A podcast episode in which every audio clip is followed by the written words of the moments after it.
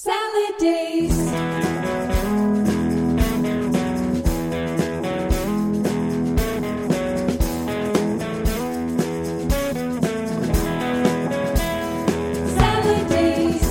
Welcome to the Salad Days podcast, which features interviews with your favorite artists talking about their musical origins and humble artistic beginnings. Join me, Dave Ullrich, as we travel back to the early days, settle in, and we'll hang out for a bit. Our journey this week features our special guest, Charles Austin, from the band The Super Friendz, Buck 65, and more. So, one thing I thought I'd uh, point out before we start this conversation is the connection between Charles and hip hop generally, and the idea that uh, if you go back to the early 90s, uh, hip hop was definitely not as uh, what I would call a uh, dominant cultural force as it is today. And it's so interesting that uh, when I asked Charles toward the end of the interview about uh, highlights, he brought up his time playing with Buck 65 and Rich Terfry. And uh, I think there's this interesting element of hip hop uh, threading through uh, his career. Even though you might think of him as that guy who plays the amazing bass in the Super Friendz, writes great songs, has a very cool studio. It was just a great conversation. And here it is. Over to you, Chuck.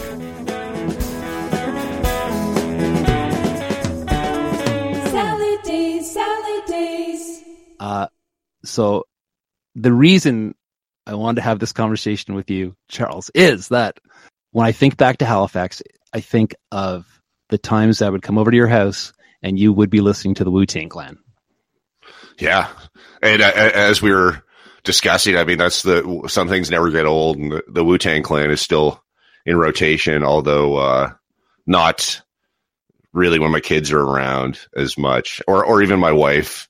You know, she likes some some hip hop stuff, but yeah, it's more these days. It's like string band music and like Eric Satie, you know, classical stuff that people can study to.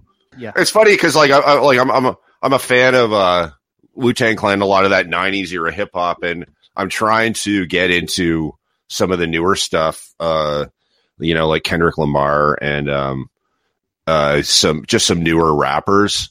And uh, I mean, I'm always measuring them against stuff from the '90s, which is, I mean, there is some great stuff out there, but maybe it's just like when you first hear something, you know, really hits you, like uh, you know, De La Soul or Tribe Called Quest or or you know even st- stuff more in our milieu, like you know when we first heard Pavement or Guided by Voices or one of those bands, you know, like I'm the same way. Do you ever one? I was just mentioning this to someone the other day about uh, the Tiny Desk concert as a as oh a, yeah, as a way to uh, and I recall I think it was a Mac Miller um, performance that was re- I did I, did I mean I'd heard of his story uh, but uh, it was really good you know what I mean so it's kind of interesting that's one way sometimes I can connect with some I would say newer hip hop or newer songs. absolutely, yeah. The Freddie Gibbs actually, like I was never really sold on uh, Freddie Gibbs.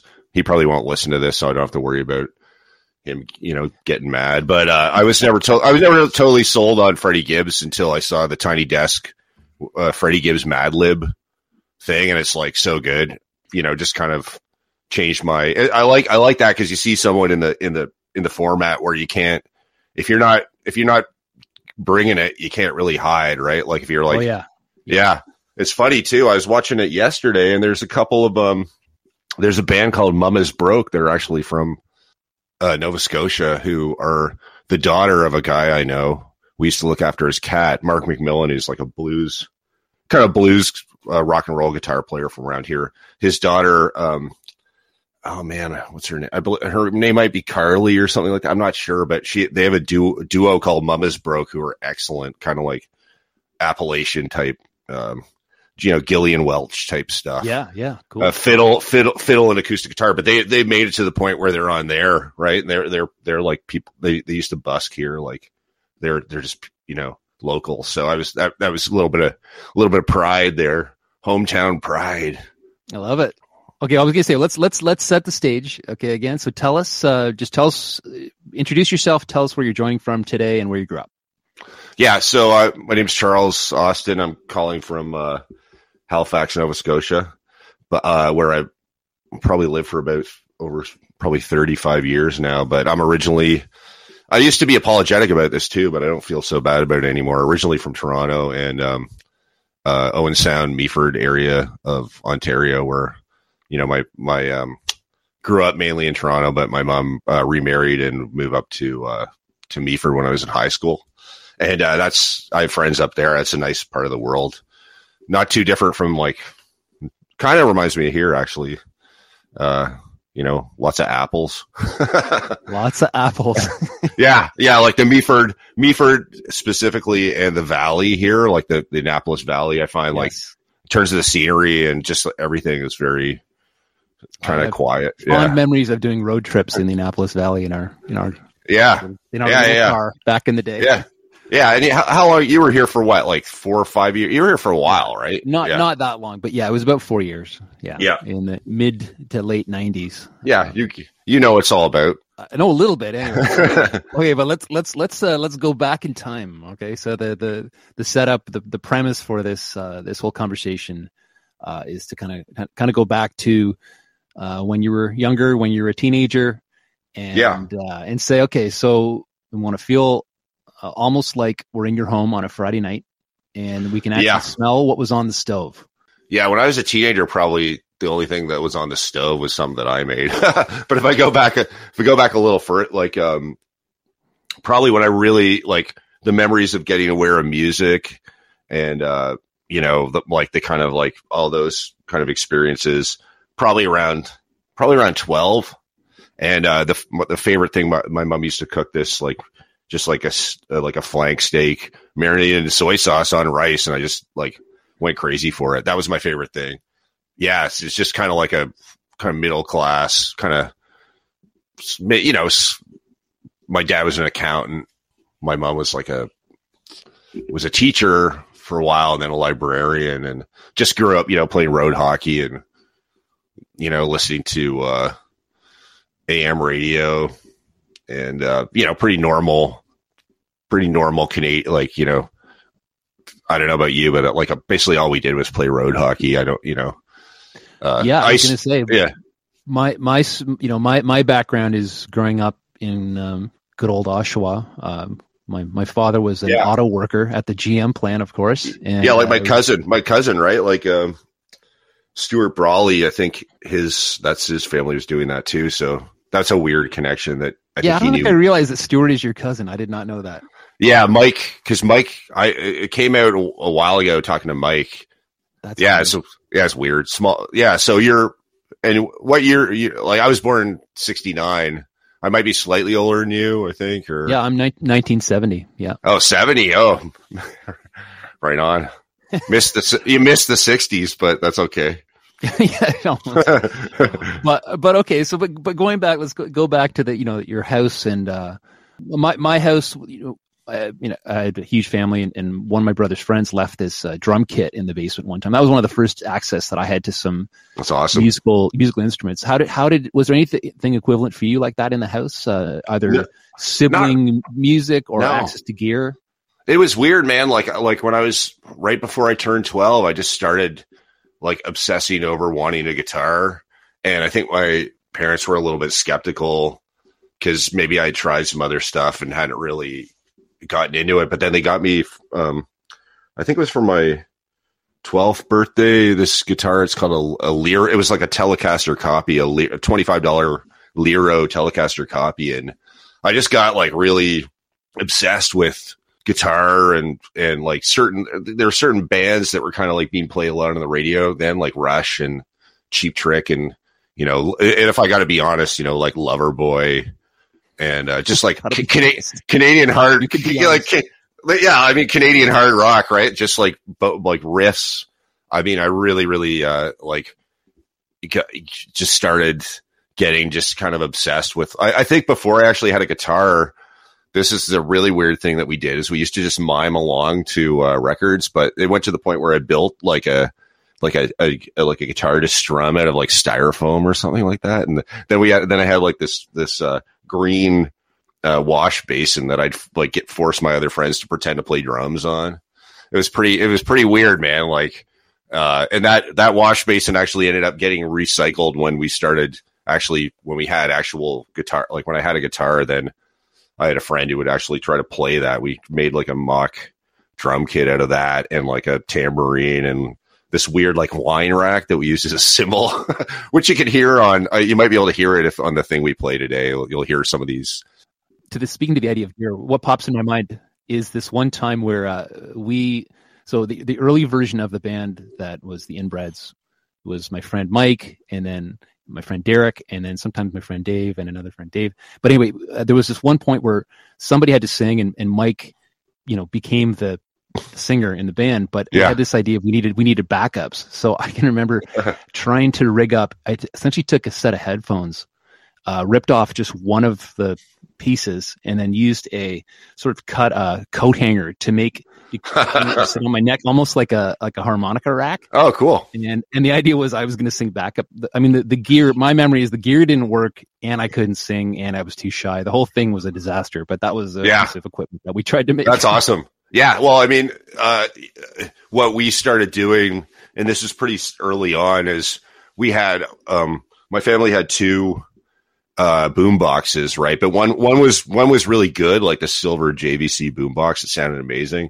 And one was this terrible little, just a little like crappy little like realistic thing with a tiny speaker. So what we started doing is we'd do our bed, like we'd, we'd record, you know, guitar and like wash bass and drums onto the, onto the, the fancy silver boom box. Then we take that tape and play it. How the hell we do this? Uh, yeah. Well, then we play the tape out of the shitty one and then sing along to it and do the over like so it was like multi-tracking, but it was uh it was kind of a it was a it was not a great way to do it, right? Because it was all like you'd have these really loud tune vocals and you know the the music was really distant and kind of muddy and but that was that was like I found a there was a friend of mine um well I mean I guess we get in this later but uh, there's one specific kid that was also shared this passion and that's kind of that's kind of my first uh, musical thing. But anyway, you know, it started off with just different kids coming over and, and kind of miming along these records, but no one, no one was serious enough to actually like learn how to try to play the drums until I met this one kid, Greg. Okay, is Greg is Greg still? Uh, does he play music today? Do you know? I don't think so. I last I heard he was he was in Japan, like working in Japan. Um, he was this kid who was very, very like you know when you have you're in grade six and the teacher's like, you know, oh the best story that I got this this uh this year was written by Greg, and this kid would write like you know like like not like full novellas, like had a crazy imagination and used to uh used to make D, like D and D modules. But I it's funny like p- people ask me if I know how to play D and D, but my my only experience is playing with this guy where I feel like it was somewhat rigged. Like every his character had like you know was it basically invincible and had like the sword that would you know cut through. so it was like he's one of these kids that's very like you know when you watch when I watch something like Stranger Things, I'm like it's very comfortable terrain in terms of like being a nerdy kid in the like early 80s is like pretty they you know i thought they they did a good job of that and that's kind of that's that's pretty much the situation like nerdy kind of d&d Well, I'll, I'll tell you this. Uh, I went to I went to a family wedding um, just in the last year, and one of the uh, features was you could actually book a table uh, to do D and D. There was like a you know an eight o'clock, nine o'clock, Awesome. ten o'clock slot. Yeah. so I guess it really is back. Yeah, well, it's. I mean, I never even even as a kid, I was confused and didn't really. You know, it's like it's like oh, there's a you know there's a vampire. You know, he's uh, what do you do? You know, you roll the dice and then someone says, oh, he, you're dead or or whatever. Like it's not like it's based on it. It's so kind of like uh based on using your imagination in such a specific way that I don't think I ever really got the the the hang of it, right? Like I think I had the I had the figurines, you know, I had like those leaden figurines and I tried like painting like I was I was like definitely interested in it, but it never it never really clicked. I um was thank thankfully I'm not I'm not I'm not dissing like D and D or anything like that, but like thankfully the the uh the music stuff proved more compelling for me, you know, like even I mean now, like now like I look back and I'm like okay, well probably a lot of the stuff I liked was just combining like you know D and D fantasy with hard rock, you know, like Rush and all that stuff is not really that far off from Dungeons and Dragons or even even even Metallica. I mean, like call you know some of the songs on uh, Master of Puppets are kind of like sci. There's a little bit of that fantasy sci-fi element. So I guess the two things kind of go in in our day. They kind of went hand in hand, right? Like the nerdiness of yeah, I don't know. Okay, Metallica. That's a good. That's a good segue to a question I like to uh, ask people about. Uh, first times on a stage or attraction to a stage. So, so one story from my world is, so in in high school we were we used to goof around. Similar description of playing like you described. It was Mike and my friends, and then in grade thirteen uh, there was finally a chance for a battle of the bands. We actually learned finish, essentially finished a couple of songs, and we named Wow. our band the Fresh Steaming Turds, and we went into the uh, Battle of Bands. Really, just a very musical school, OCVI in Oshawa, like a very arty kind of school. There's a lot of people that do actual jazz music and that kind of thing. So I would consider, I think we would have considered ourselves underdogs. But what I remember is getting warmed up to go the night of that show, and I can remember putting on uh, Metallica. I think it was Nice. Ride the Lightning in my room. I don't. I, I I wasn't like a huge Metallica guy, but I can remember that's how I kind of warmed myself up. And then we, of course, we ended up winning the Battle of the Bands, which was That's awesome. What I want to know is, do you have do you have a story like that, either a first first time on stage or something that? I got a weird, yeah, I got a really weird story actually, because probably by the time I was 15, like, you know, I was in Toronto and I, and I was, I was known as someone who could play a bit of guitar, but not the extent of my ability was not really known. But I remember like getting a, a call once from this guy I knew, uh, Pete Warnica, and he was like, yeah, we got a gig at this like club. It's like a, like kind of like a hoity toity, uh, Toronto. It was like a tennis club or something like that. And it was basically like, a bunch of like pickup, like easy songs, like, you know, taking care of business or whatever. But the singer, like I was probably 15 and looked about 13, but the singer was this kind of like guy was basically like a male model. And it, so it was like a weird experience where we're playing like, you know, taking care of business and we're just kind of hacking through it. And I'm like, don't really know the change. Like even something like that, like kind of like kind of know where it's going or, and it's probably does, it's not sounding too good. But meanwhile, there's girls screaming, uh, gathered around this guy who was, pro- you know, way more kind of like physically advanced than the, the rest of the band. so it was like an early lesson to like, he, like a rock and roll kind of like, yeah, the singer, you, you know, the cliche concepts like this, everyone's, everyone's interested in the singer, you know, it's like that whole like, the singer takes all the kind of concept, all the, all the attention. And, which I was glad not to be getting any attention at that time because I was like super awkward and shy Oh. and also and also you know probably just barely holding it together on the guitar like just terrible so I can tell you one one cliche I remember from uh, the Oshawa kind of music scene, which was just that the same way that like if you're a drummer, you have to have a drum set, and if you're a guitar player, you damn well better at least have a guitar and probably an amp. But in Oshawa, if you were a uh, a singer, like you were going to apply your trade as a singer, you not you not only uh, generally had to have some kind of looks like you just described, but you you had to have your own PA. So not, you, you, I'm serious. You had to have your own mic and your own basically so that you could come in with your PA, set up and sing.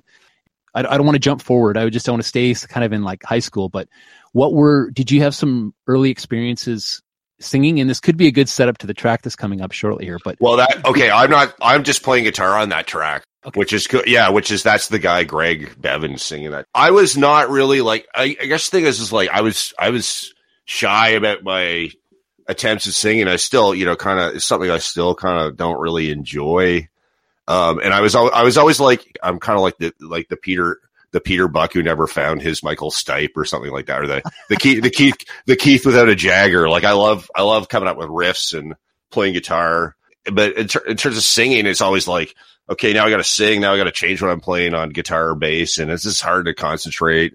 It's also like everyone's looking at you. Uh, it, it's it's just something I never. I definitely probably if I was a better singer, I probably would have been all over it, but it just naturally just kind of what came out of my mouth was just not that it wasn't very appealing, you know. so I was, I think I was, I was always looking, even from the age of 12, I was always looking for that foil, you know, like another person to, to, to do the singing or like, I was always looking for people to collaborate with or, yeah. So, I mean, there are some examples of me singing that are from that, uh, around that age. There's one song that I is on this tape that I didn't, I didn't digitize yet. It's just like, uh, me singing, um, it's and it all every the problem with trying trying to talk about this this project that we had is like for some reason every song like had the, something about an egg in the title like this band was called Iron Egg. Okay, okay, let's go to the next section. This from 1982. This is Iron Egg with I see. I'll explain this later. I would call this song Postal Power, but I think you call it Postal Power. Here it is. Thank you.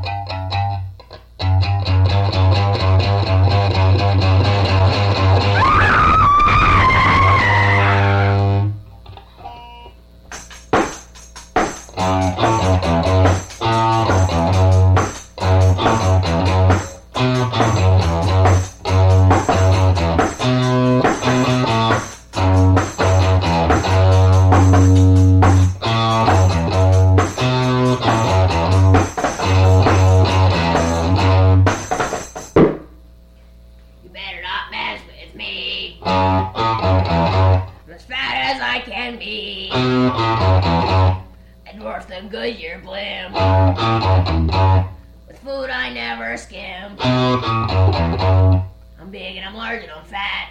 I'll sit and squash your cat. I weigh several hundred tons. I roam the school with guns. I drive a shitty car.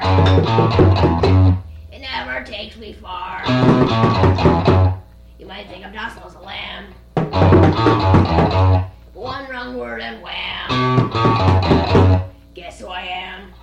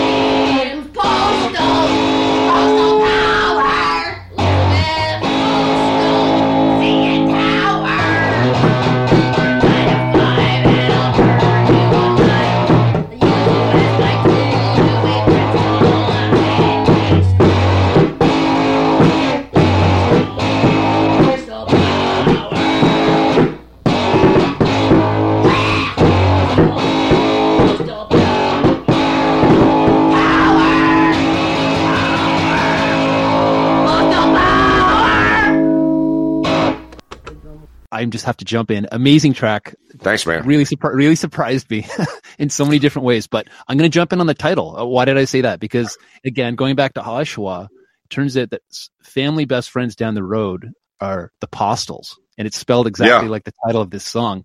Yeah. Uh, They might be related. What, what is? How does postal relate to postal power in the title? Okay, so our grade six teacher, God rest her soul, because I'm sure she's not around anymore, was named Elizabeth uh, Post, Post Postal. Okay. So this is this is this is our teacher in grade six, who is actually a like a considering how bratty we were. Like in retrospect, I think she was actually pretty cool. But we uh we wrote that song about her. Yeah, well, I didn't write the lyrics, so this this kid with Greg was almost a bit of a like a uh, you know like a like a, a lyrical genius, but there was a bit of a let's just say like a, a highly mocking element yeah. to it. Oh, yeah, yeah. So this is about her. It was just like something. It's it's funny though, man, because like that you know it's pr- pretty good student, but we literally skipped the last day of grade six to work on Iron Egg stuff. Like skip school, like never never done that before. And we were just like, uh, we don't have to go. Like we already got our report cards. Like we were just like, you know, we're just gonna go like work on these songs. So it's like a weird like twelve. You know, twelve is kind of this weird transition. It's also like right around the time my my um my parents got divorced and uh, it basically meant that I was like able to run for better or for worse. I was pretty much running wild for a couple of years there. So it was like, yeah, I want to skip school and work on this. Yes, like no problem because like you know my mom was probably working, went back to work and all this stuff, and it was it was it was it was like a really a probably really great time to like learn guitar and learn music. It probably was it probably probably wasn't the best time for like for someone like looking to become a responsible adult. But uh so it was it was a weird it was a weird kind of like a bunch of stuff kind of happened. Uh, you know, I got the guitar and then suddenly it was like, okay, you can you have no supervision uh or very little supervision and so I just kind of like got into that and um so we did that I think Greg, this Greg guy, we did the Iron Egg thing for a couple of years, and then he moved to the states. So then, you know, by the time I was in like grade eight or nine, I think I was looking to do something else, and that that was that. Ironically, like in my high school, it was really hard to find people who wanted to do something semi-serious, uh, like either people I jam with, but it was like you know nobody was really even remotely proficient on the. You know, I mean, it's like to you know just like even the proficiency just to get a tune together was kind of hard so talk a bit about the actual so the recording just to understand because of course today there's and we'll get into it later but of course what Yeah. you do today but i mean there's so many different ways to record today but when you go back to 1982 talk a bit about the actual recording process what you used for gear and also Yeah. maybe what kind of gear you're playing on the just in case people are trying to get that tone well probably that that would be that would be the first probably my first guitar which is that Lero it was like a a, a Lero teleca- uh, t- telecaster copy with an F hole and uh, kind of a not not terrible guitar um, and then my amp would have been taking the guitar and then plugging it into like a little radio with an eighth inch uh, input on it Okay. so get getting that kind of like which automatically it's like you know now like I'm I'm always looking for stuff like that where you have like you know something that's not necessarily meant to be a guitar amp but it sounds pretty neat. So that was the sound because of course like you plug your guitar into a little radio and and it's not you know the something's going on with the impedance of the signal where it's super distorted because it, it was meant to get a totally different kind of signal. So it was kind of like by you know the sound just kind of happened like you know it's it get like you're a kid and you want to be kind of like loud and and uh, wild sounding. So but it, but just because of like not having like a real amp for a few years. Yeah no pedals or anything just straight in straight into the amp I remember plugging into our, our you know stereo right and we had Yeah. different ways of trying to use the headphone jacks and all that kind of stuff like yeah i mean that's it's kind of like that's really fun too like i still like but now that i think about it too it was like the fun it was fun just like trying to me- messing around with stuff and trying to hook things up like we you know we had this two boombox system that we were doing and it was you know it was pretty fun so we'd play you know we we'd learn like whatever this kind of primitive idea of what we thought a song was and we'd play it get it right record it into the boombox and then plan whatever overdose we're going to do. And you can it's funny because you can hear like a lot of time like when a song has a few sections you hear that sound of the thing pausing you know because we get to a certain point and like mess it up and then then, then you hear like the pause and then i i when i was kind of digging around for my cassettes i pull pulled this thing out and there was another song on it called uh, worth the wait which is kind of like a, a ballad. It's really super fun, nice. super funny sounding but um but it has different sections right? So you can hear this whole like stopping the tape and um when you do hear that song though and, and you think like what what do you hear of yourself now? You know you listen to it now you've you got all this distance from it and the way you're playing guitar or, like what do you, what do you is there something you go yeah that's that's me you know? Well, I can hear actually like in that one postal power, it's probably I think there's like a riff in there. Like there's one where it's like it's like bow now now now bow now now now it sounds to me like maybe chronologically might make sense that I might have heard a, like a police record, but I don't. I think I was only 12, 12 at this point, but I remember because this was the this er, first Iron Egg stuff was all like when we were grade six or like the summer after. So whatever the police 1982, if there was like there maybe there was a police record that I'd heard, like maybe the f- second one. I remember them getting played on the radio a lot, but uh, like I remember like really liking them a lot, and especially like Stewart Copeland, but Andy Summers too. I mean, but there's like there's this police song called "The Truth Hits Everybody," I think, and I Okay, could yeah. I kind of hear that like a lot of these times when I'm listening to Iron Egg, it's like oh that's like that's like Fly By Night, that's like an ACDC, like obviously filtered through like the you know very clumsy kind of the fingers of a ch- of a you know someone who's just learning how to play guitar, but it's like I can hear some ACDC, some some Rush, and the the the Police probably, and then like later later on you can hear like like here uh, maybe I heard like the Specials or something. So there's like a really terrible attempt at ska or something. Let's move the uh, to the next move to the next section of the uh, conversation here, and, and so we call it music becoming real. And so we're going to kind of jump up to you coming out to Halifax. Explain the story as we as we move into the beginnings of the Super Friendz. Oh, okay. Well, yeah. I mean, pro- co- I, I don't know if that's jumping too much. No, but- no, no, no, not at all. Because I mean, it's really like it's funny. Like you're you're saying like. Yeah, it is. It is kind of crazy that I, I still feel it was kind of crazy that we had something so uh, kind of c- coherent when we were that young. But then the next, honestly, like the next six years or something, like I tried to do stuff and get things together with other people, and we had other joke bands kind of things, but they were never. It was like I peaked peaked really early. it took a while to get up again Yeah, to something. You know what I mean? And even even people that were into it, like I mean, that was I think that was the hardest thing is just finding people that were really into it. So when I came out to Halifax to go to uh, King's College, uh, I met uh, Drew Yamada, and then I met people like Al Tuck uh, and Matt Murphy. And then there's this whole it, the thing that's different about Halifax than growing up in Ontario. I found was like you know not only are there like ten other guitar players, but they're all like better than you are uh, here, or or a hundred other guitar players. Whereas in Toronto, it's like there's maybe like in high school there was like probably three or four of us who play guitar at a big high school, this North Toronto Collegiate, and I mean I was friends with a uh, my best friend in the music th- world was a goth, and we didn't even like each other's. He was like a Joy Division Bauhaus guy, and I was like Husker Du REM guy, and he was like Yeah, we didn't even like the same stuff a lot of the time, but the, the fact that we both like guitar so much was like it was it was a bond, right? But then coming out here, it's like Al, you know Al Tuck and those guys know all, like everything from like Miles Davis to like you know bluegrass to stuff like that. And then there's like the uh, guys who later became Sloan have this band called uh, Kearney Lake Road, which are kind of like a Minutemen, no means no type kind of post post hardcore angular kind of. They're they, they were really great. I really liked them a lot. They're Yeah. really ins- inspiring to see that because you see people live here. You know, you go to a gig at like a bar, or you go to a gig at like the university, and you'd see people you knew playing, or people your own age who were actually like knew some songs that were originals, and it just seemed like a cool scene to see. It, it seemed better than like being by yourself, like strumming guitar in your in your dorm room or something. You know, it seemed like more just way more exciting.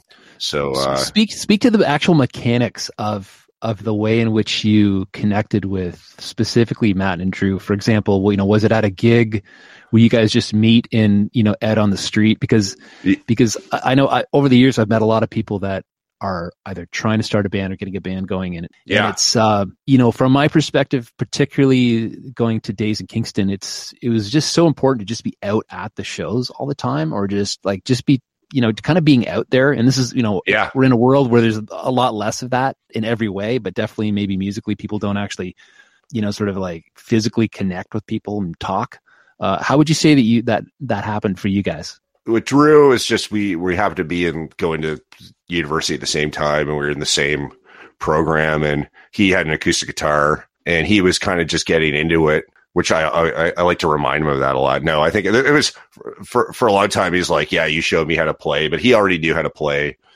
And I I uh, showed him like a few a few things, but he picked it up quite quickly and. We did like you know we'd cover like Neil Young songs and stuff at coffee houses and but then um, with Matt, Matt was kind of like this, like as we uh, anyone who knows Matt Murphy knows he's quite good. He was kind of like the guy who I think I went tree. this very this very nineties kind of story. Uh, you know, I went one, summer. I went tree playing. I came back and the the band I, I played guitar and mandolin in with Al Tuck. I, there was like, oh yeah, we got they got to got to fill in. He's a lot better than you, so you're back on mandolin. And I'm like, who the hell's this guy? And then it's, of course, it's Matt Murphy. And I'm like, well, yeah, he is a lot better than me. And, um, I was just happy to know him. And we, we kind of played, Matt and I played in that ensemble and Drew and I had had a band, um, in our second year of university called Rhinoplasty, which was just like a, Yes. A kind of rock band that had, uh, this, but we had the, a drummer who was my, um, my roommate, this guy, Chris Jonah, who was like a punk drummer. and then we had a guy from uh, Toronto who Greg Greg Temeshenko who actually uh, had a band called the uh, Leather Uppers. that are kind of like a garage. Like even now, like they're still going, but in, in certain circles, people would know they'd be like a you know, like the, a lot of people say that the White Stripes copied a lot of aspects of Leather Uppers. They were like a duo with matching outfits and all this stuff, and they would have played that circuit, and they were really good. Um, so great. So we had this band that was very short lived, and then um, then after that, that the after rhinoplasty stopped and the Al Tuck thing was kind of there's a lot of members and it was kind of a singer songwriter and or not it, it was acoustic based and Matt and I were kind of like oh we want to play some rock and roll and uh, Drew and Matt were talking about getting something together. And we had seen you know we I remember playing Matt and I at his house doing hot knives or something and like getting ready to go play a, an Al Tuck show and being like you know, we we we get stoned before shows, and we wouldn't, you know, we'd we'd mess up and stuff, and and that we were looking, at, we were talking about Sloan. I was like, "Do you think those guys get high before a show?" And Matt's like, "Probably not." so it was like, probably it was more like okay, like maybe ta- like you know, you're like 22, 23, like maybe or I forget, we were probably about 23. It's like, okay, well, are we just gonna like do this thing that's not super, fo- like that's not our own thing? because it, like Al had it was Al's Al's band and he was a songwriter and it was like a very like Dylan kind of type thing that he was doing and we were just kind of like well we you know we wanted to do something. So it's more like I, I feel like with Matt and I it was like almost like we were like kind of like the these kind of sidemen dudes who were learning the ropes kind of kicking around and we're uh he kind of bonded together out of we are seeing our friends like doing really well and uh, we were kind of like oh man we got to get something together. Like we felt like kind of like we were missing out or we were we were kind of um, i heard someone describe that Super Friendz band as like breaking away like the misfits that come together and i that kind of it kind of is pretty accurate i think we were all like kind of a bunch of misfits who kind of banded together to do something you although it might not be like super apparent if you just listen to music, but it's but uh, there was an element of desperation to it for sure. well, I just think there's always that element when it comes to the Halifax scene of the uh, of the shadow. Do you know what I mean? Whether it's the shadow that Sloan put on Thrush, Thrush Hermit or put on you guys.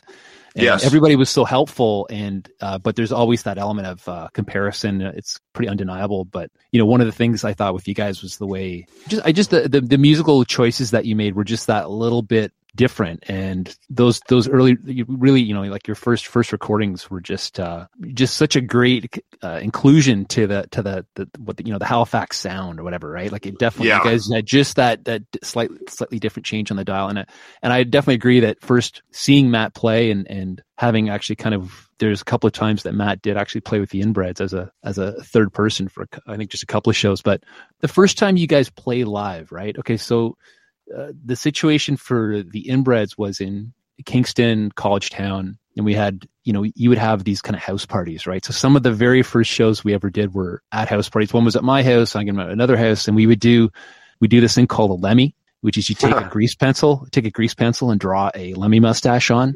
What do you remember about the very, very first shows of the Super Friendz, and was it anything like that? By the time that really got going, I, th- I feel like that the, the whole like when you talk about uh, Halifax, it w- it was not a, a very normal situation because you had things like you know you had a club like the Double Deuce, or you had like someone like Greg Clark who was booking these shows. That we basically had there was like an audience for what we were doing that was like ready made because it was like probably everybody once you know once things started kind of going. I mean, it, obviously it wasn't like Seattle or anything, but you had people move like you know uh, Hardship Post moved here. Uh, you guys moved here. You know, there's Thrush Hermit, Jail, Eric's Trip from Moncton. You know, like between the Moncton. So when we when we went out to play, it was like, oh, Matt Murphy's got a new band, and it's got the guy from the guys from Rhinoplasty, and I think at that time we probably had Cliff Gibb filling in on drums. Yeah. So, so so there's already kind of it's like let's go see. You know, oh, those are our friends, or or what are those? You know, those those guys don't deserve all the attention. Like either it's already like a thing, right? So we probably would have played the double deuce and then just by the nature of like the Halifax scene, it's like, okay, well, there's like murder records, Sloan has a label. So it's, it's, you know, it's like, okay, let's get a, let's do a seven inch, let's do an uh, EP, let's go record. I mean, we had access to stuff like, you know, we could go record where uh, Jail made a record in this house in uh, uh, Asmatog like an hour away from, uh, 45 minutes away from the city with like Brad Wood, who did those Liz Phair records. And then they just left the gear out there for other bands to go out there. So Super Friendz and Al Tuck, we went out there and made uh, our stick to itiveness cassette. And uh, with Al, I went out there and we made something called Brave Last Days. Yeah, so there's already like a bunch of avenues. So when I think of the first Super Friendz shows, it was probably more like, okay, there's already like kind of a bit of a buzz on, and it was more about trying to live. It, it was less about trying to get the attention, is more like trying to live, like be worthy of the the kind of attention you were getting. But Carla and Lynette told a very similar story in the way that it's almost like you get washed up in the the tide comes in and you guys are all getting lifted up. You know, it was it was kind of an amazing time Yeah. to, to to to behold from where we were. We were kind of watching it from afar. You know, at, certainly at the beginning, and then coming in to, to kind of be part of it was also very cool. But um, you know, seeing you guys in Kingston, I can't actually think of where it was, but uh, I do remember doing like a tour with um we did one tour with Dave Marsh on drums and we might have gone to play we probably played like what what was the university pub there or whatever like like name name it is there like what was poppers in Kingston or something or like that's a good. we could we could make a whole segment on trying to guess the club name. Yeah. exactly the same. Yeah I, I I yeah I just remember we did do a, a t- our first tour uh, maybe was with it was I think we did a tour that was really weird but it was really fun it was like it was us and Hip Club Groove the hip hop group from I was just gonna say, was it with Hip Club Groove? It might have been, yeah. in the show. Yeah, because it's just like drive up to Truro in our van, and like these guys get in that we don't know, and then it's just like, oh, now we're friends, or we get along now, and but it was just like two different worlds. Like these guys, we were all like a couple years older, and probably a little more. uh What's the word? Not square, but we were kind of, Yeah. you know, we were wearing cardigans. You know what I mean? Like we were, car- we were yeah. So, pro- but I, but the the thing was, it was we were lucky that there was the, you know, once we got going, there were actual shows. I remember, I know actually our first tour was with Chris Murphy on drums, and we bought this this white van for like not a lot of money, but then the alternator, something major happened to it in like Sudbury or something, or that might have been, or maybe that was later with you guys on the tour. But I remember like trying to get to Thunder Bay to play and the the band smelling like eggs because the electrical system was frying and Yeah. having to spend, you know, it's the whole like touring Canada thing. Like, I don't really know if people talk about it enough. Like, how I mean, it is extremely fun, but how like little sense it makes is kind of incredible. Like when you really look at logistically, like driving from Barrie or whatever to Thunder Bay to for play a show for like 40 people. Like it makes no, it makes no sense at all on a logistical level. But if you, I guess if you can not kill each other, I just But- remember so many different variations of that kind of concept where you would so for example one time we would do shows we were trying to do shows all the way out to Vancouver and all the way back or Victoria and where you would try to break it up with because you're trying to deal with those Monday and Tuesday and Wednesday nights which are in the winter often you're often touring in the winter too. In the winter. it's a different thing. Uh, but but then I remember we did a tour where we tried okay we're going to do all in a string. So it's like I think we went almost literally from Halifax all the way to Victoria and it's so it's a straight string and then as you get there and then you just drive straight back. So it was like a seven day drive back. I remember doing that Yeah. one time. Essentially makes no sense. I, I remember in that case, the only thing was like you would have one good, you'd have a Saturday night in Vancouver and a Saturday night maybe in Winnipeg and a Saturday night in Toronto, you know? yeah, yeah. And I mean, uh, the the the strain, the, the the like the level of like if you're just kind of like coming from uh you know background where you like you know the most the hardest thing I ever did before that was tree planting, which was kind of similar in a way, but it's like the lack of money combined with the the uh drive the amount of driving, like it really is not for the.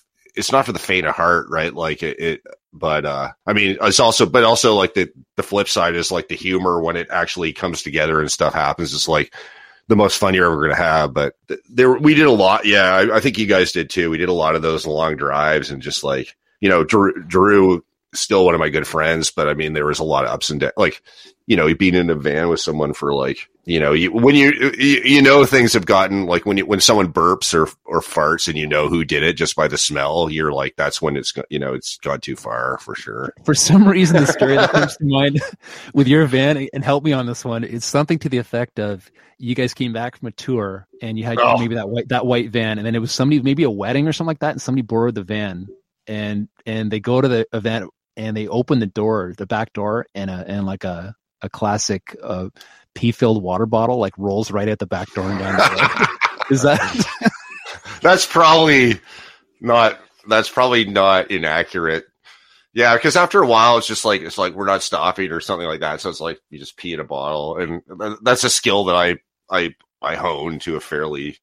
But I tried to I tried to at least get rid of them, but not not not nothing to be really proud of. There was one drive in particular, like before the Trans Canada went across New Brunswick, I guess, like the Plaster Rock Road. I don't know yeah, if you yeah. yeah, that was that was like there was some there was some some weird like you'd just be out in the middle of out in the middle of the woods and you'd see some some sign for like a strip a neon sign for a strip club off in the woods. Like there was something really kind of Lynchian about that, like something kind of sinister. Uh I don't I don't I don't miss tour like to, to put like once you know, if there's been a few times where I've done like short little tours in the last little while or just got to like PI to play a show and I'll be like one night of sleeping on the floor is like enough now. And I'm kind of like after that I'm like, yeah, I'm good. I don't have to do this for a while. Like Well, I, I will say one thing. I've got this one picture. Uh, it's, it's almost like a photo collage that we took. So, so the the tour that happened the one time was it was us, you guys in jail, and that was where Chris was. Chris Murphy was on drums. So I've got a photo of s- somehow before we started. It's all of us.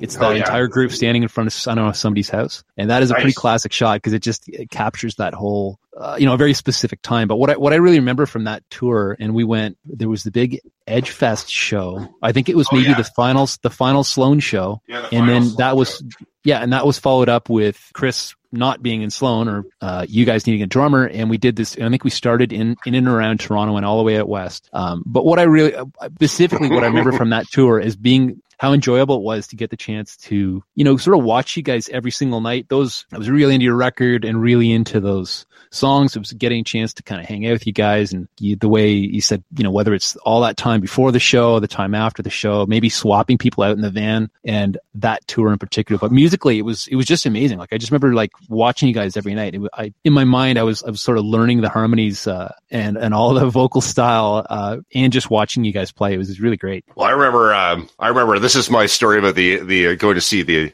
the inbreds. I remember the first time you guys played what Birdland. I, I remember you played two nights in a row, and I didn't know you guys at all. And I went down the first night. I was like, yeah, that was cool. Then the second night, I went down. I smoked a joint, and I was blew my fucking mind. Like I was like. That was I was like that just something about like the combination of like the simplicity, you know, this the fuzz, the part like just great great songs, but a really like not a like a fussy presentation. You're like you're like beating the drums really like it's a loud band, and that that was cool too because it was cool to like like something and not be feel like competitive like in the way that like how the Halifax scene there was a lot of like it was it was a little in a good way it was competitive but it was also you know what take it as you will like there was up there's a two there's a two sided aspect to that right? Like so with the inbreds because you guys were from Kingston it was like it was okay to like the inbreds because it wasn't like competitive you know? It, Uh. it, it definitely what when the first few times that we came out, you know, one of them was Halifax Pop Explosion, and, and we had a, we had an opportunity to get there. I think the very first time was with uh, the Rheostatics. They took us out out east, and that would probably been our I think our very first exposure to the East Coast, but Halifax in general, and. uh you know, it was just to come in and so for us at that time, of course, there was MuchMusic. So you would have all these kind of uh, visual representations of whether, uh, you know, whether it was the actual videos or this is one I was going to ask you about was the time that uh, you guys played on um, in studio and MuchMusic, but just in general, the idea of, of MuchMusic being like it had, it had this way of sort of elevating stature. You know what I mean? So yeah we came out and we would actually see all you guys, it was like, well, whatever. I can remember the first time, even even Al Tuck was a uh, such a celebrity to me. I just remember walking down the road, like, "There's Al," you know, and Yeah. it was great. yeah, it was it was really disproportionate amount of um attention. You could arguably like it's like probably like there's a handful of people like uh, you know Peter Rowan, Chris Murphy, and Greg Clark, and uh, probably a bunch of other people I'm forgetting that created this kind of you know like Chris Murphy had the had the kind of charisma and the drive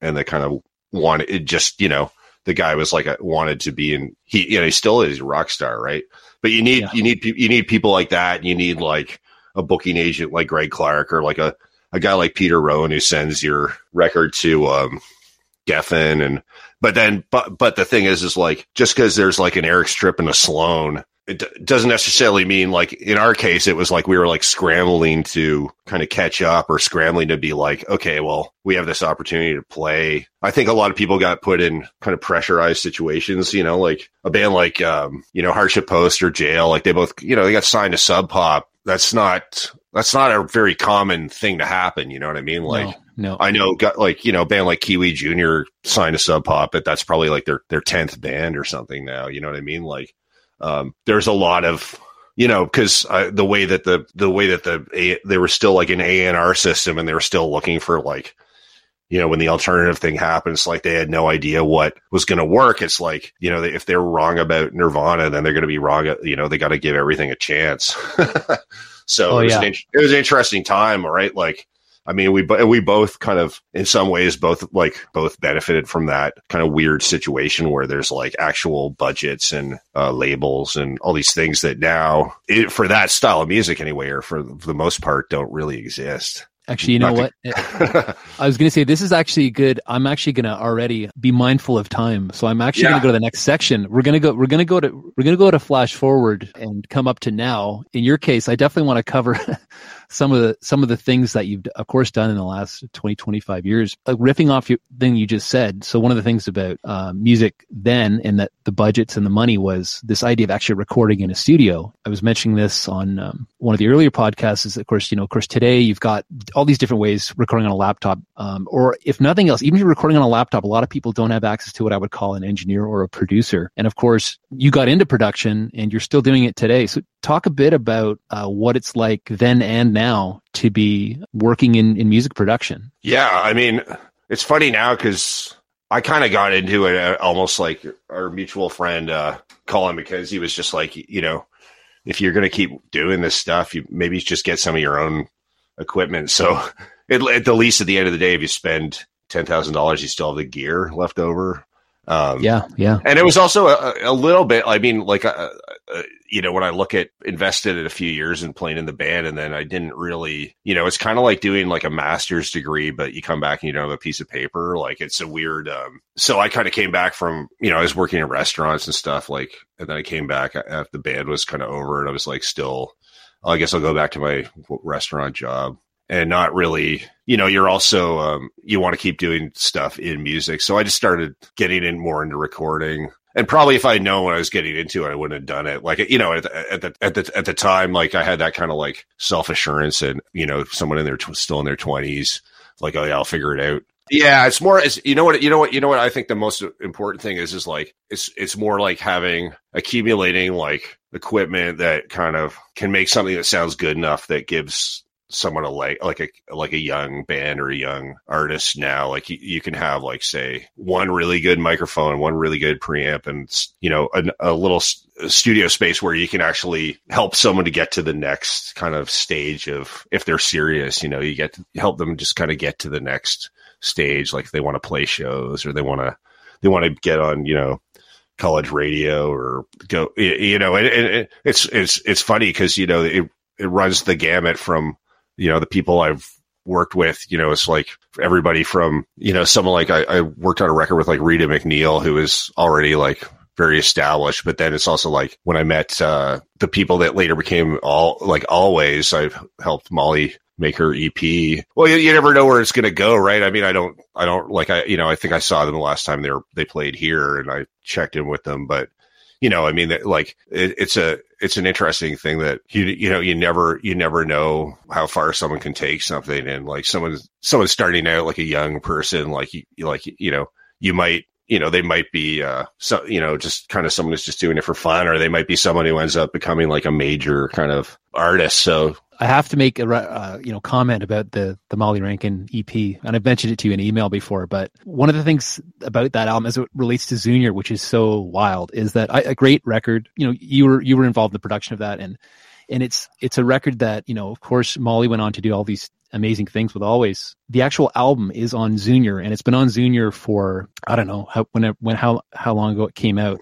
But it came through- 12 years or something. It's still there today, and I I believe Zunior may be the only place in the world Yeah. you can get it. Uh, it's been like sort of our bestseller for for bet. many years running as a, as a actual album, and people buy it from all around the world. I, I liked it when I first heard it, and I still like it today, and I like I like everything she's done. And uh, I just wanted to make the other bizarre uh, reference to the Rankin family, which of course was that we had a the inbreds had a mutual manager, Chip, true character in in in the Halifax music scene, also managed Sloan. Yeah, he'd be an important. actually, he'd be, he'd be of of the people I mentioned as being a important. You know, he actually made the business side of it work, which is a whole He other sure thing. did. Yeah, yeah, but but one of the things that he threw us one day was he said the Rankin family have a, a video that they got to do and they need somebody to play the band. yeah. And so in the video, it's Mike and I, but we didn't actually play. We just pretended to play. I think I think I think I might have been asked to be in that video, and I was a dick, and I was like, I'm not being in a Rankin Family video. But now, in retrospect, I'd be like, oh, all over it, right? know, uh, anyway, that, so that's Yeah. that's a big uh, kudos on that record. I I, I always always uh, yeah. Well, I mean, I think I think it was yeah. I mean, with that that specifically, I think it's when she and uh, Alex started working together. Like that, that was basically when when they first met. So I mean, in ter- I think in terms of the production, it was probably her. I think he he might like. I think that was where he started kind of like producing her songs, or they produced them together. But you know, at the time, I'm just like, this is another cool indie rock. Like, there's the other bands from PEI, like Two Hours Traffic, or like yeah, great band. you know, yeah. but Boxer the Horse or like the Danks. Like there's all these PEI bands that PEI actually had like a lot of really good s- stuff for the size of the the, the scene, you know. Uh, but uh, you know, anything anything you you uh, at the time, I was like, yeah, this is cool, but I wasn't like, oh, this this is going to be. I don't. I don't think people really like when you look at Alvvays, and I think it was like U.S. college radios, like they were like number one for like ten weeks or something. It's like that's Yeah. beyond that's beyond the scope of like what Sloan did. That's a different that's a completely different echelon like uh, in terms of like the kind of critical Yeah, acceptance the U- Yeah. UK UK profile, European profile is is Yeah, is- it's- it's off- completely- yeah i mean I, I i still hopefully there you know i could be their roadie someday or something like that but i mean uh yeah and i, I they last time they played here they opened up for uh, war on drugs and they were like they sounded phenomenal. Like they're really really great. I just i just think they're really great on so many levels you know but but you know for every band like that there's an there's another a hundred that at the time seemed just as promising or had you know there's um so it is funny that like moving into like getting older and just kind of seeing people come and go and like it's it's you never really know who the lifers are and you never really know who the uh, all you can really do is just trying to um help them kind of get to the get their stuff done in a way that's like a honest kind of representation of what they're Well, do- am I doing. correct that you you really have made a life of music in the sense that you you, you don't? I mean, you haven't really had an, a day job, right? Since oh well you- well is, is, is here's the- production. I don't. the I don't actually know. We haven't. We Yeah. haven't talked in so long. yeah i mean like the like the ugly truth is around that's like around covid just i just didn't have any studio work and i was already it was already kind of like getting a little i just had a lot of trou trouble with different um finding a, a space that was like affordable that didn't have a lot of like external noise like i had a great space for a while and then uh the taekwondo guy moved in it used to be tire storage and then it became taekwondo below me so there's like yelling for like four hours a day and that was kind of I had to move my studio a few times, and then when COVID started, I literally had like one session in like four months or something. So I started I started working over at Canada Post, and I do that in the mornings pretty much. Um, I just go and deliver shit in the mornings, and then I go work in the studio, and it actually was a really nice. Tra- like uh, at first I was kind of like, oh man, I failed. I, I, you know, I, I didn't, I didn't make it. I didn't run the studio well enough. And but now in retrospect, it's like not having the kind of pressure all the time of uh, trying to run a self-employed business, which w- was never really my forte. Anyway, has been good. So, so a typical day is like I'll go work in the morning, and then like in the afternoon I'll do a session and do a session on the weekends or something. So I'll have like I'll be at, be at this little studio probably like probably four or five times a week. It's it's it's kind of cheap enough now. Like I own all the gear now, so it's it's almost like the the heat's off in terms of paying for trying to buy like a new console or yeah. So I did have a, a a lot a lot of people said to me like they were like yeah like you know often said to me like yeah you're the only guy I know who just works in music all the time, but that as of like you know four years ago it's not or three years ago it's not entirely true. But uh, Well, I, I envy the, the commitment over over the over the period because you know for myself I, I did you know I never I never even thought I would do music and then getting a chance to play Yeah. and meet people like yourself and then sort of kind of checked out got a you know got a day job but then I started the Zunior thing which was kind of like a side hustle. Did that for you know a long time and it kind of it kind of got big it got small and then I did these music festivals. So I've kind of been around but I've not been Yeah, um, but I mean, you have other skills, right? I mean, like for me, realistically, like I was going to go to journalism school. The, the band kind of, I decided to do the band thing, and I mean, if I had like, I mean, if I had other skills, I probably would do other stuff. But I mean, really, like, I'm probably I the the skills that I learned are just like recording rock bands, and, and, you know, and arguably, like, I mean, like I'm okay at it. I'm not like S- Steve Albini or anything, but it's it's more um if, if I could like write a computer program or something like that, I would, but I don't. I, you know, I know people who do other stuff and play. Uh, you know, there's one band that I do a lot of work with, and the guitar, lead guitar player is pretty good, and he's like a marine law lawyer, and I'm kind of like, wow, that's re- like that. Like he's at least as good a guitar player as I am. So I'm like, okay, you know, you don't have to necessarily devote invest your, you know, if you have the talent or whatever the interest, it can just be something you do on the side. But uh, The, the other uh, the other record I have to mention because I'm about to ask you about career highlights, but is uh, the Lost Wax Guild record is one. I've got this one little. Uh, it's like an old iPod that I have a bunch of stuff that I basically can't take off. Like it's Yeah. sort of stuck on there for all time. And Lost Wax Guild is one of those records. Ah. And so I listen to it all the time and have for many years since since you that's did cool. it. And Yeah, I- uh, it's just another another uh, highlight of mine that you've done for sure. Oh, right on, man. Yeah, I mean that, that was just my attempt to make like a record, like a Sparklehorse record or something. And the- the thing, the thing about that is honestly, like I was probably like, that's probably as good as I like. Although now I listen to it and it's like, oh man, I changed this, this, this. But at the time, you know, when you've done something, you're like, I can't do it any better than that. Like, and that's that. That's one thing about art that's weird is like when you do something as well as you can and you know it still has a ways to go. It's like I, I think it's kind of why I like working on other people's stuff more than my own.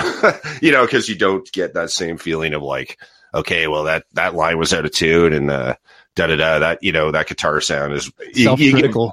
you get very self-critical and i think that that was a road that i, I probably fortunately i didn't go too far down you know because but you know uh, but i i do i did did enjoy i i still have a few projects but i'm like i just took myself out of the singing equation and i think that's probably for me is the the best way to go is just to like always be working with a singer. And then then i can like I have way more objectivity about you know a guitar a guitar tone is not you can always change your amp but you can't change your like your larynx or whatever hit hit me with like a, a musical career highlight that really stands out, some, or something that you're really proud of that you've done, whether that's you're playing, you're recording, or both. well i mean probably a career highlight for me was more like because i got to go to i played with um for a couple years i was in uh rich Terfry, aka buck 65 i was kind of like the one of the people in his band and kind of Right, uh, yeah. I, think I wrote wrote some of the like on there's a couple of records where I did a lot of the like the writing of you know is he wanted to move more towards like a from hip hop to more like a Tom it's, it's like Tom Waits meets Flaming Lips type Sparklehorse. Those are the kind of conversations we would have. But anyway, as a result, I got to go. We did a tour and um, you know, because you know, with the Super Friendz and stuff, we it was always like, okay, we're playing the you know something deli in Waterloo, and you know they're going to give us a case of beer. Like it, even even at the we you know we got to a certain point. You know we play you know we played the Opera House with Thrush Hermit, and we got to a certain level. But when you go to Europe on a festival thing and see that, that I got to see like I saw the Pixies in France. I, I, you know, we played played right before television at Glastonbury, so I got to watch. You know, saw Tinariwen in a same festival in France. Like just like yeah, cr- just like really crazy, and to kind of see like it's like oh okay, that's that's where you kind of like if you stick with it, like that was that was like a peak at that that was a peek at where where it could have gone, and that that was it was just nice to kind of look over the fence a bit and just enjoy that one trip where I got to see. I saw, you know, I saw Supergrass, you know, all these great bands, and it's it all it also kind of realized, you know, okay, that's what it takes to actually do this. This is like you're going to be away all the time. You know, I had a kid, my older daughter is about four, so you're just gone for like three weeks or something. But that was a real highlight to go over over there and just even if like musically, like I think we did okay. We were we were pretty good, you know. Um, but uh, it was kind of the beginning of um it, it was just kind of realization that you know there there's such a thing as like getting to another level although i did- you know that was the only that, that was pretty much the only taste of it but uh it was it was nice to experience it once for sure Uh, let's Yeah. let's let's move to the uh, sort of the the the, the final question. In the i i this is in the theme, of course, of of like lessons from the Yeah. the journey that you've had. So if you could go back in time and speak to your younger self in 1982, that guy playing guitar on that song, what would you say to that person about about the idea of making it in music, given what you've you've done?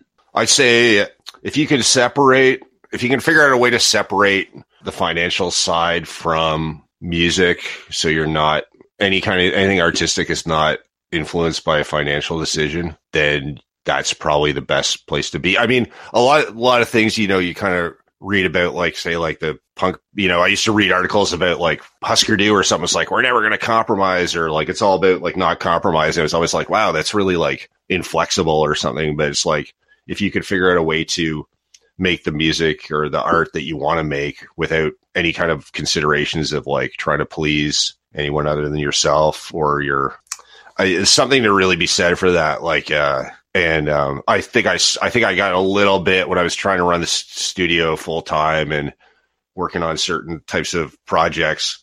I ended up working on a lot of projects i probably shouldn't have you know uh that weren't really my forte you know like kind of like just be able to work was the main thing. And and now that you know i have like kind of like a date like a, a job that kind of takes care of that um you, you can kind of pick and choose a bit. So i just say like stick to your whether whether what, what whatever kind of music that you'd like just stick to your your guns in terms of like it, the worst case scenario you're going to make something that you like if you can kind of stick to your your artistic guns so to speak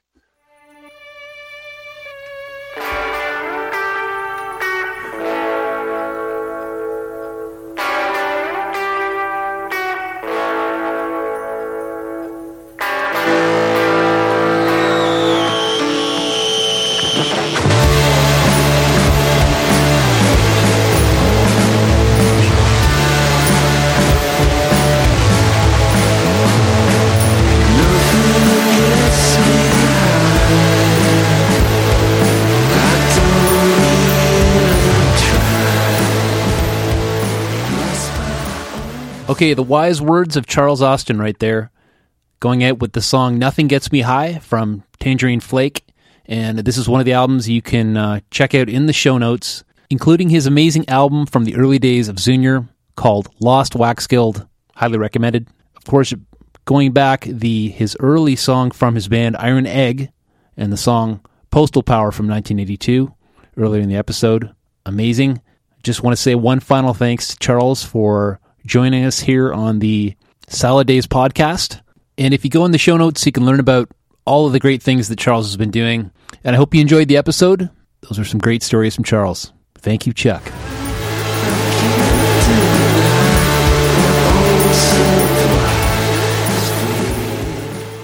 If you like this podcast, be sure to subscribe, like, and tell all your best music loving friends about it. Today's episode was brought to you by Zunior.com and me, Lemonade Dave. I've done a lot of things in music over the years, but these days I mostly make bottled lemonade by hand in Prince Edward County. I'm going to crack a cold one right now. But if you're ever in PEC, be sure to ask for it by name and tell them Dave sent you.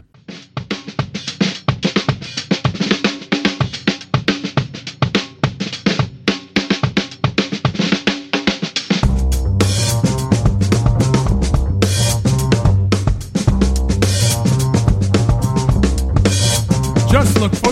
It was summer, it was sunny, it was hot outside. I took the car to get a wash and then go for a drive. What I remember about this lemonade that's all the rage. So I went looking for the one and only Dave. Now I'm hooked and every day I need at least a drop. If I can't get it fresh, I'll buy a bottle from the shop. Or send a friend and I tell him carefully, don't play with my lemonade.